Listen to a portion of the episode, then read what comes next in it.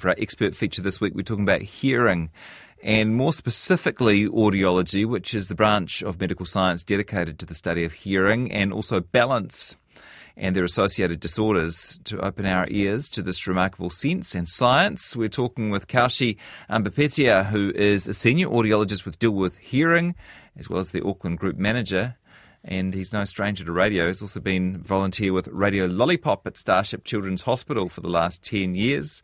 Kaushi joins me now. Hi. Kia ora, Jesse. How are you? Nice to see you. The radio sounds interesting. Yeah, it's nice being here. Um, and yeah, it's it's a nice fun fact um, that I like to throw out. And um, Tell me about what you do there.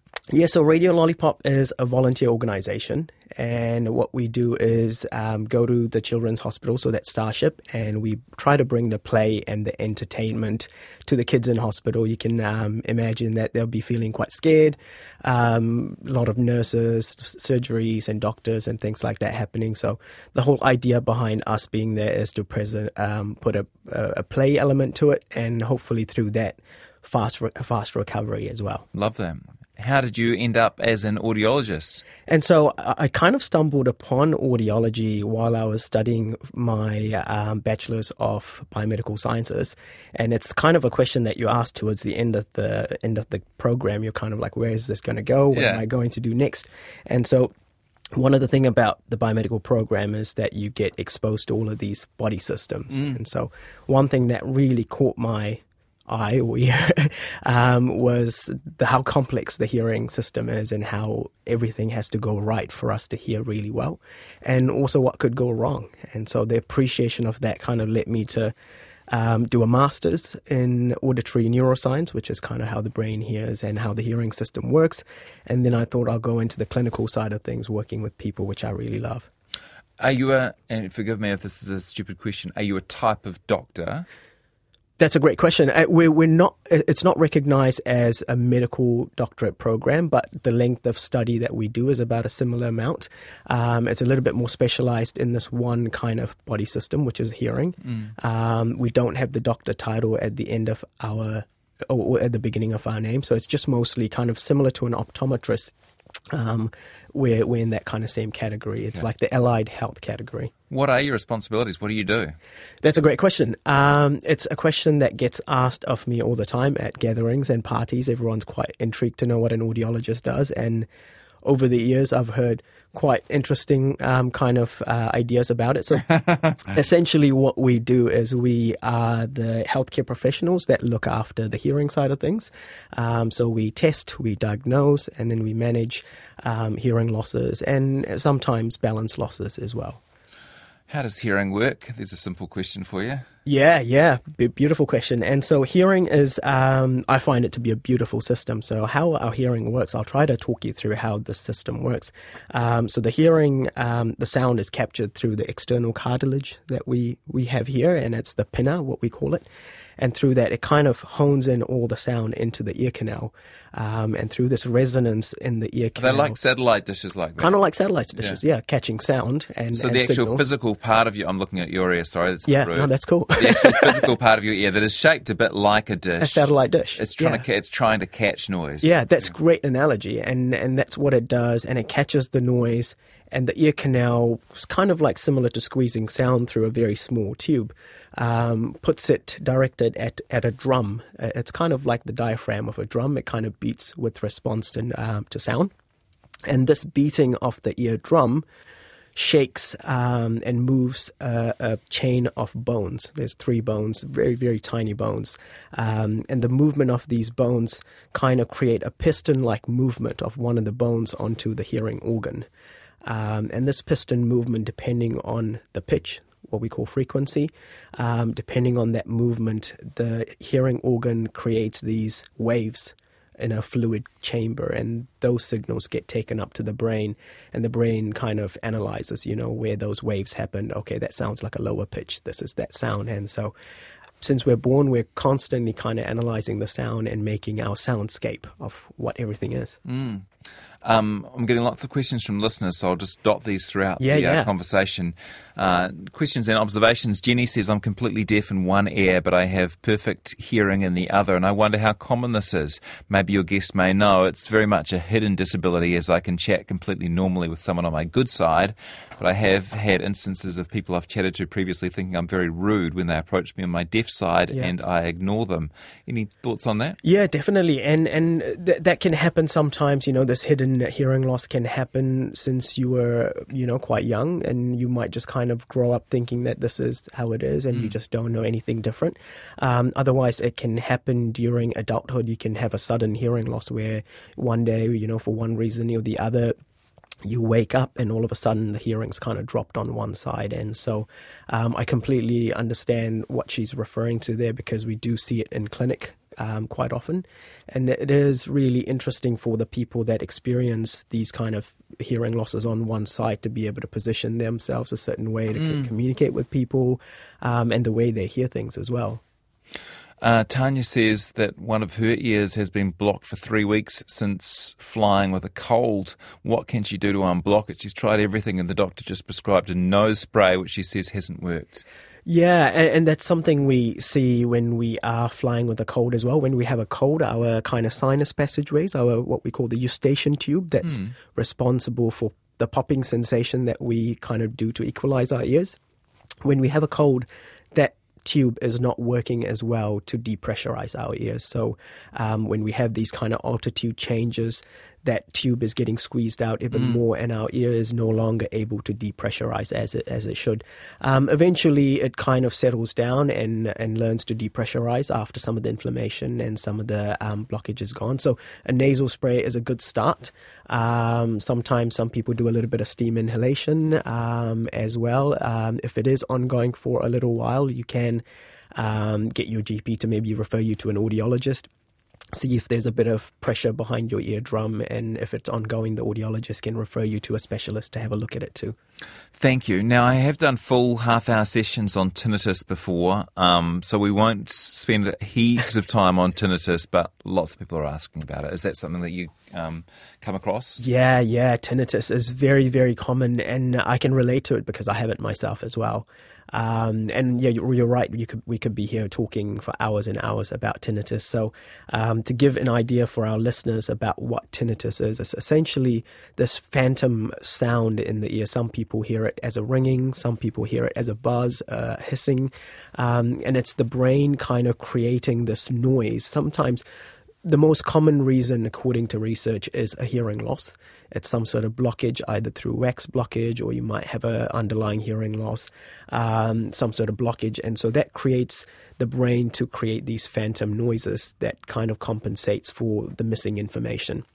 And so sometimes um, they can be constant, sometimes they come and go. So um, tinnitus is a very funny kind of thing because it's related to your emotions. Sometimes when you're um, feeling quite stressed and anxious, it can kick up a gear. And when you are feeling relaxed, you won't notice it as, as much. Um, and the tricky part of it is that you can get your kind of um, your emotional system to drive it up as well. And so a lot of the times when we see people, it's people who's been listening it to uh, all the time. You know, when they're going to bed, um, every day they're listening to it, and it's kind of the body's, the brain's kind of tuning it up and up and up. Okay. Um, we'll we'll leave it there, but um, yeah, you, it would be worth you looking up um, on our show page rnz.co.nz slash Jesse the word tinnitus because we have actually spent quite a bit of time um, with a tinnitus expert. I need hearing aids, says Fiona, but there's such an array of prices and features. Does quality vary a lot between brands? And uh, you better tell me, uh, Kaushi, as well, if, if you've got any particular relationships or um, with hearing aid manufacturers, so people know where your advice is coming Yeah, of course, of course. So um, I work for Dilworth Hearing, and we don't have any affiliations with ma- manufacturers. Um, what we try to figure out is do an assessment and see which one might be the best for someone based on their needs and based on what kind of connectivity needs they have and that sort of thing. And I completely appreciate that there is a huge range of devices and different technology levels, price points, and things like that. And I think my advice for Fiona would be to um, just kind of do some research um, on what kind of uh, different technology levels are out there. You can reach out to your GP to put you in contact with uh, an audiologist that's near you as well, who might be able to navigate that process with you. Um, what's important to realize is that there's a lot of funding options available. So, just to give some examples, there's a government subsidy of $1,022 that every New Zealand citizen and resident gets towards getting hearing aids. If you've uh, been exposed to a lot of noise through your occupation, you might be entitled for ACC. If you've had some sort of deployment or been part of the military, you might be eligible for Veterans Affairs. And if you have a community services card, you might have some um, criteria that you're able to meet and get some hearing aids that way as well. So, um, similar to kind of um, cars and phones, there's a whole multitude of hearing aids. And so, it's best to kind of reach out to a professional that's near you, talk about your needs, talk about your hearing, what's available, um, and see what's best suited for you, really. Can you get some really good deals though? Is it is it possible that a that a comparatively cheap hearing aid may just do the job you need it to do? It might. It depends on what your listening needs are. So, some of the entry level hearing aids, most hearing aids are really good in a quiet situation for TV, for telephone, um, for just kind of small, quiet environments where the complexity and, and the pricing kind of gets a little bit more expensive is when more complex processing is required. For example, background noise processing. A lot of people might have work that they're doing in background noise. They might lead quite social lifestyles and need a bit of extra support in restaurants and cafes. And so the more kind of processing is required to hear, um, that would decide what kind of technology is required, really. But if you wanted something that will improve your immediate kind of conversations, um, your ability to hear TV, and the clarity, yeah, some of the entry level hearing aids can do that as well. I'm speaking with Kaushi Ambepitiya in our Monday Expert segment. We're talking about hearing, in particular audiology, which is Kaushi's specialty. Do you often find that people you see for the first time are in denial about their hearing? Yeah, yeah, we do. Um, and I think that's one of the things for us to recognize that people are on their own individual journey about hearing loss. And I think um, some research suggests that it takes someone about seven years to come to terms with their hearing loss. So, from the initial kind of recognition of, yes, I have a hearing problem, to doing something about it, it's a lot shorter for someone with the visual kind of problems where, you know, we get glasses really quickly, but we don't really take on the hearing um, help mm. that we need. And so, we do find um, there is a journey and then part of our job is to recognize where people are at and you know if they're not in the in the in a, in a place that they want to take up some options it's just kind of being encouraging providing them the options um, letting them know about the funding and then just kind of giving everyone the information so they can make a well informed decision when they're ready to take it on. Is it often their partner or family member that um, drags them along to someone like you. yeah, we we see a little bit of that as well. We see people bringing in their kind of you know um, loved ones or um, and and and people that's close to them, and saying, look, I think they need a hearing um, check to see how they're going, and um, we see a bit of that as well. And some of those signs are having to ask for repeats all the time, having the TV turned up a little bit louder, and missing things in the environment and things like that. And it's a good way to get people to come in to the clinic as well. If you do have someone that you want to kind of um, give a nudge in the right direction to say, look, come in and get your hearing um, kind of checked. You can, t- as a family or as a as a support supportive uh, member yeah. for this person, come in together and do your hearing test, and that way, it's it's kind of a, um, a less threatening experience. Do you often find people come in um, thinking that they're going deaf or losing their hearing? And you discover it's just because their ear is blocked and can be yeah. quite safely unblocked. Yeah, yeah, definitely, and and that's quite common in clinic as well. When we look into the ear, sometimes we see lots of wax, so it could be as easy as getting that wax unblocked. And so for this people, we um, guide them to an ear nurse who will be able to microsuction the wax out safely, and uh, most of the time that seems to do the trick for them. How do you look after your own hearing? Looking after the hearing um, is just mainly around protecting your hearing. So if you're doing uh, a lot of work with machinery, loud loud noises, if you're going to a lot of gigs, concerts, um, it's around just finding the appropriate hearing protection. So if you're going to a lot of concerts, for example, investing in some musician earplugs, or if you're working with a lot of machinery, making sure that you got the hearing protection over your ears. And I think what we don't realize is that the damage is kind of accumulating slowly over time. And at one point, it will just slowly show signs that there's a loss. So, um, speaking from my own experience, I used to go to a lot of concerts and gigs and things like that. And, you know, when you're young, you just think you're invincible. Um, and there's that one concert that kind of tips the balance over mm. the edge, and you start to get the tinnitus, and then you might start getting signs that you're starting to miss things. And so it's not till a later stage that you started to notice these things. So if you are in a place where you do have access to um, hearing protection, and I think there's a lot of kind of awareness around it now than, than a few years ago, I would definitely highly recommend looking at those options and wearing those options, most importantly. Someone on text says, What is Meniere's disease and can it be cured? Yeah, Meniere's disease is a is a is an interesting kind of disease um, of the ear, and it's uh, mainly related to an imbalance of the fluid system that's in the ear. There are a few compartments of fluid filled um, cavities in the ear, and the the fluid chemistry and the imbalance of this is known to cause Meniere's, and so a lot of the time, uh, symptoms can include vertigo, it can include kind of fluctuating hearing, a fullness feeling in the ear, and a roaring tinnitus, kind of like a lower frequency, lower pitch tinnitus, like the waves of the ocean. Mm. Um, Peter has otosclerosis in one ear. He says he's tried hearing aids, but they seem to amplify background sounds, so he has to hold his hand over his ear to talk on a phone apart from having an operation, is there another help? So maybe you can um, begin by telling us about otosclerosis. Yeah, otosclerosis is um, this bony growth that happens in the ear because our ear canal is a cavity. Um, when it, it, most likely happens in people who are exposed to colder climates, colder water, like swimmers, surfers, um, and the otosclerosis. Sorry, I'm talking about something else here. Mm-hmm. It's exostosis that I'm talking about. So otosclerosis is this calcification of the bones that happen mm. in the middle ear. And so the calcification um, kind of fixes those bones that I was talking about when it vibrates. It kind of fixes them in place so they're not able to move kind of like that piston that I talked about. If you imagine if it, if the bone's not able to move back and forth onto the hearing organ, it's not able to create those kind of fluid um, changes that's needed to hear. And so, um, yeah, surgery is something that's uh, open to some people, and an ear, nose, throat specialist will be able to guide you around that. But if you are not able to get a surgery, or if that's not a viable option, you can look at a hearing aid if you are getting some background noise um, problems and, and having to kind of work around that, you can reach out to your audiologist. There are some things that you can do around creating separate restaurant programs and things like that that you can access.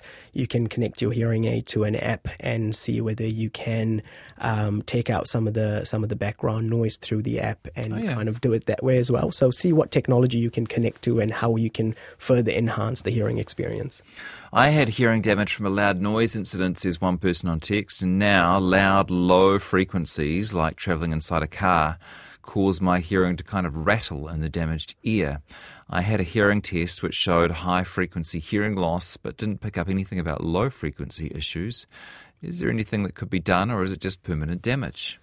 Um, that's a that's a very good question. And so when we do have some sort of uh, damage to our ear, our ear does this thing where it just kind of increases the sensitivity of our ear, so that it kind of protects our ear from further damage. So I wonder whether even though um, the the hearing is damaged on the higher frequencies, whether a, big amount of lower frequencies are also causing the hearing system to be a little bit overwhelmed. So um, I would maybe think about some um, hearing protection that you can get to see if you can wear like a an earplug of some sort of a light earplug that will stop some of the kind of overstimulation from happening. Um, if it's a case of maybe having some people talk about having the window down and when the wind is rushing through, that causes a bit of pain in the ear. So, if, if possible, having the, the window up so that the wind is not rushing through the ear as well. Once you've lost some of your hearing, can you get it back? It depends on the type of hearing loss you have. And so, um, if it's a temporary kind of hearing loss, uh, we're talking about a hole in the eardrum, we're talking about wax blockage and things like that, or fluid behind the ear. These are what we call temporary issues because the, the act of resolving this problem will restore your hearing back. Removing the wax getting rid of the fluid behind the ear. Once the eardrum fixes itself, the hearing will come back.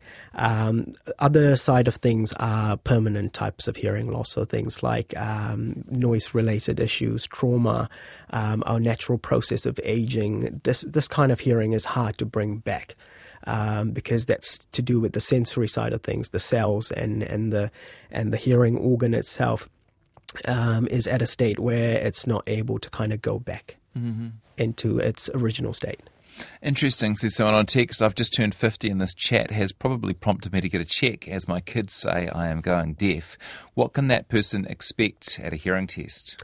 Very good question. And I, and I would highly recommend everyone, d- despite of age, to get a hearing test done. I think it's always very good to have a baseline hearing test and to see where our hearing is going over time. It's definitely not something we consider till maybe we're a little bit older, but I always encourage even um, some of our younger listeners to get in there as well. So, um, related to this question, I think the um, thing to do would be to get a hearing test done. What you would expect to have done is um, for the for the professional to look at your eardrum, how well your eardrum is moving, and they will um, do a hearing test where you have to press a button for a series of beeps that you hear, and we try to figure out the softest that you can hear. We also do some speech tests to figure out, you know, whether um, some of the softest things that you can hear kind of correlate well with the speech testing that we're doing. Are you hearing some of those sounds? Um, and together we will make um, kind of an, an analysis of what your hearing is and talk to you about it and see where it's at. Um, my dad recently passed away, says Liz, and he had his hearing aids insured for over $5,000. Can they be useful to anyone else? He hears, uh, sorry, he has heaps of batteries left too. Yeah, it will definitely be useful to someone else. I always encourage people to think about direct family members that might be um, needing some help with hearing. So if there is a family member that you can donate the hearing aid to, you can donate it that way. Um, otherwise, there's a hearing aid bank um, that uh, the our society, the New Zealand Audiological Society, has as well, where we donate hearing aids, and some of these donated hearing aids get given to people who are not able to mm-hmm. have the means to get them.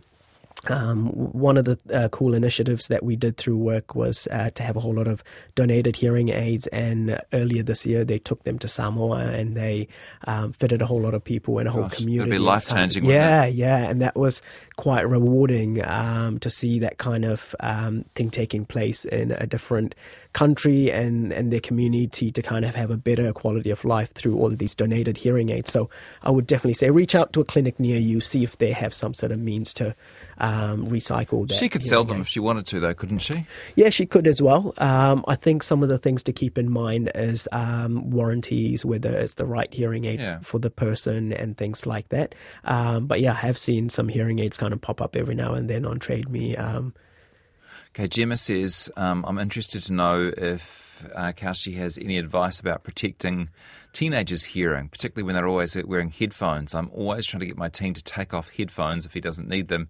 Any advice? Hillary's on that one as well. Please ask your guest to discuss the prolonged use of music buds or headphones possibly causing hearing loss. Yeah, great question, and I think it's uh, a question that we get in clinic from a lot of parents, mm. uh, mainly because uh, they're worried about their kids' hearing, and yeah. and it is rightly so. Uh, music for a prolonged period of time at a loud level can cause um, problems. So it's talking to them about listening at safer levels. A lot of the time when you talk to the kids, it's because there's a, a lot of background noise in the household.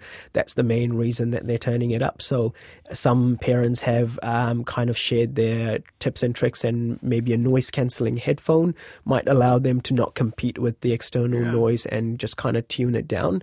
Um, and so, yeah, I, I, would talk to maybe your um, children about the reason they're turning it up. It might be background noise, it might be uh, that their preference is loud, and then trying to see how we can kind of educate them more about um, noise exposure and how to protect their ears. But it is a real thing, huh? It is a real thing. I think if you can, if if you overexpose your hear, uh, ears to loud noise for a long time, yeah, it can create kind of permanent damage. Um, over time, it might not show up in like you know the short period of time in a few months or years but maybe when they're 25 30 35 that kind of accumulation of damage can show its signs been great having you in today thank you Jesse, this has been really nice. It's been nice talking to everyone and uh, sharing. Kaushi Ambepitiya is uh, Senior Audiologist and Auckland Group Manager for Dilworth, uh, Dilworth Hearing.